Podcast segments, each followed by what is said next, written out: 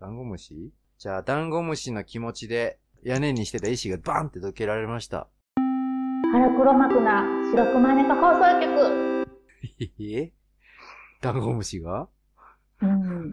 なんか急にちょっと、あ、明るくなった、みたいな。喜んでるんですか明るくなって。うん。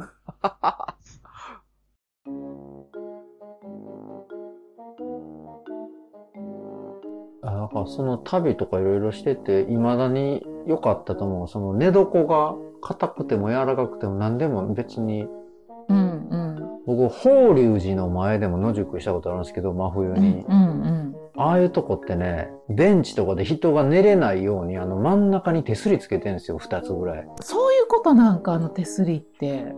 そうそう、あのね、野宿する側の立場になったらわかるんですけどね、あ、そうか。駅とかもそうやんな。そう、絶対に寝かせへんぞっていう意思が現れてるんですよ、ベンチの、うんうんうんこの設計に。地べたとベンチやったら全然違うもんね、ほんまに。そう、ほんで、真冬はね、ちょっとでも木製のところとかじゃないと、やっぱ体が持たないんですよね、朝うまで。んでそこに、その段ボールやら持ってきた布切れ巻いて寝ますやん。うん。手すりが2つあるところでも、無理くりこの膝とうん。胸から肩にかけてのとこだけグイってこううん丸まって入れて、で背中あたりは空中に浮いてるけど、うん。寝るっていう技で寝てました ね。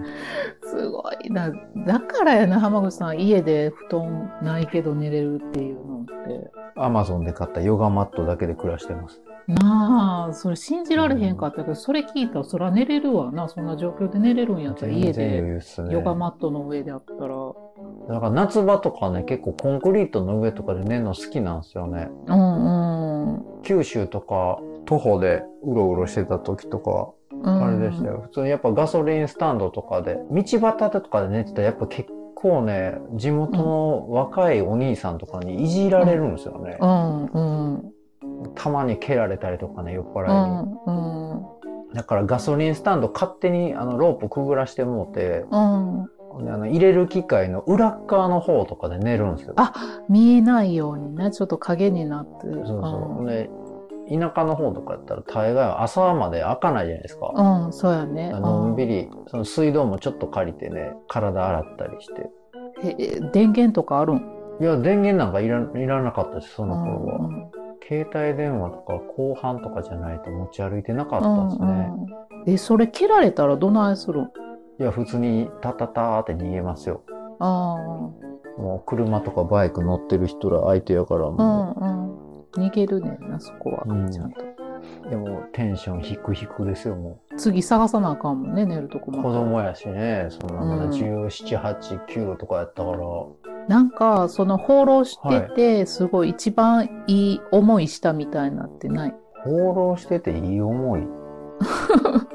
うん、この人はすごかったみたいなとか、その自分が物忘れ17歳からしだしたみたいな時に情けなくなったから歩き回ったみたいなうん、のと、もう一個はその自分が絶対に尊敬できる人間と会いたいっていうのもあったんですよう。ん、うん、想像通りのその、なんていうんですか、万能みたいな人なんて簡単に会えなかったですし、うん。おったとしても、そこまで僕がね、その接触できてなかったからか、けど、分かったことは、要は旅する人でありきたりなやつがどこまで行ってもこの自分のことは自分から逃げていけへんっていうか、はうん離れられへんじゃないですか。うん、うん、うん、そうやね。うん、うん、それはもう痛感しましたね。逃れられへんお金なくても、ううんん、一生懸命歩いてみんなにすごいねとか言われても、うん、結局あ自分の中では毎日こうしんどいなとか、うん。帰ったら何、なんかしなあかんのかなとか、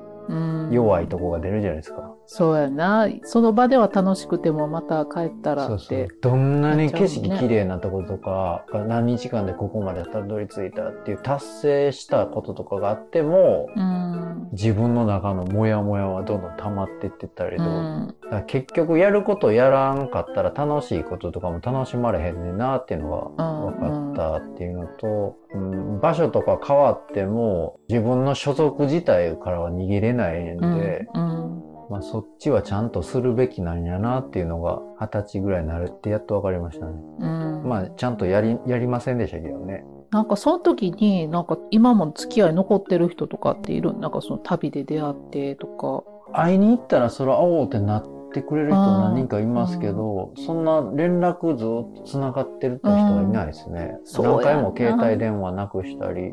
うん、私も結構なんか旅行行ったら、その旅行先の人となんかよく連絡先交換したりとか、うんなんかまた戻ってきて会いに来てもらったりとか、そんなんあったけど、なんか残らないよね、関係が。こう、旅の先で会ってるからすごい盛り上がって、まあ、言い方なんかわからんですけど、うん一期一会って言いますしね。い言う言う、ほんま、なんか旅行先でなんて出会った人と付き合ったこともあるし、戻ってきて。うんでもやっぱ長続きしなかったよね、なんか。向こうも旅人やから優しくできるっていうのもありますしね。うん。お互いイベントですよね。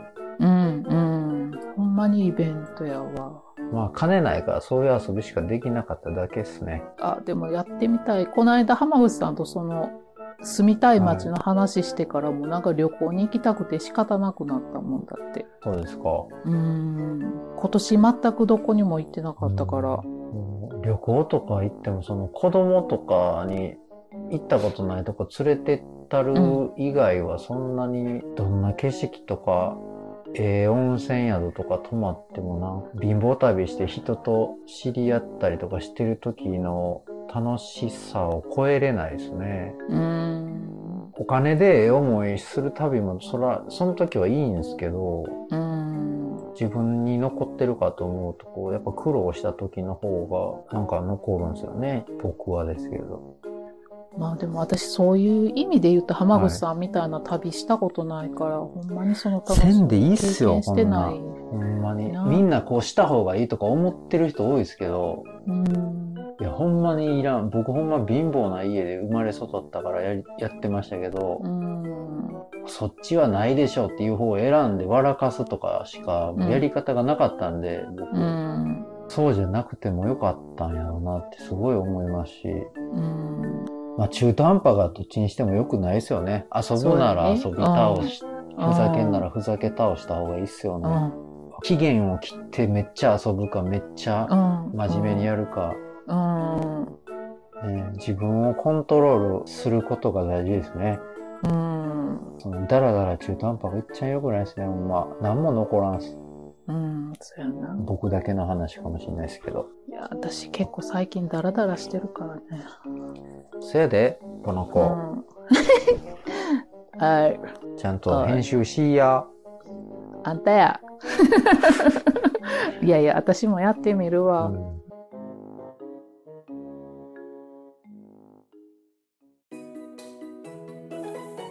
腹黒幕な白熊猫放送局ではご意見ご感想を募集しておりますツイッターで腹猫でつぶやいていただくか腹猫ドットラジオアットマーク Gmail.com までお寄せくださいはいご協力いただいた方にはステッカーを用意しておりますはい幻のステッカーがありますあれが結構人気が各所で爆発して今は東京と和歌山にしかもう在庫がありませんはい。